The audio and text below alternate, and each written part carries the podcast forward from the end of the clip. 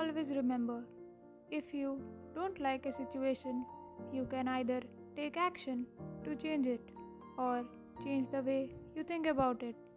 Either way, choosing unhappiness is no way to live. No one is ever too busy. You are just not important enough. Keep your distance from people who will never admit that they are wrong and who always try to make you feel like fault is always yours. Don't chase people. Be yourself. Do your hard work.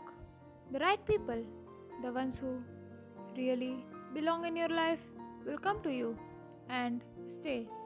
The grief is like living two lives. One is where you pretend like everything is alright, and the other is where you're hurt, silently screaming in pain.